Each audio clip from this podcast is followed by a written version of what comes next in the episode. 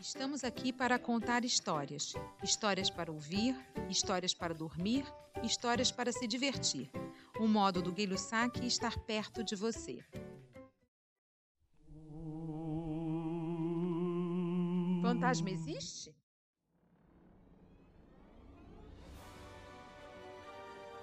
Quando estou distraído e de repente ouço um barulhão, eu tenho muito medo, porque penso que aconteceu uma coisa ruim.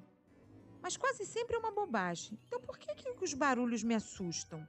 Às vezes eu tenho muito medo de bruxa e de fantasma. Eu sei que eles não existem, mas o meu medo existe. E do que eu tenho medo? Outras vezes, quando eu sonho, no meu sonho os monstros aparecem e maltratam meus pais e meus irmãos. Mas quando eu acordo, vejo que ninguém está machucado. Então, por que eu tenho tanto medo? Quando eu tenho medo de lobo mau, eu não tenho medo do lobo do zoológico, que é um lobo de verdade e até está preso. Então, de que lobo eu tenho medo? Quando eu tenho medo no escuro, fico imaginando uma porção de coisas horríveis que vivem no escuro. Mas quando acende a luz, eu vejo que não tem nada no escuro. Então, onde é que estão as coisas horríveis? Eu tenho medo desses monstros que nem existem de verdade. E tem pessoas que têm medo de coisas que nem fazem mal a ninguém. Medo de galinha, medo de barata.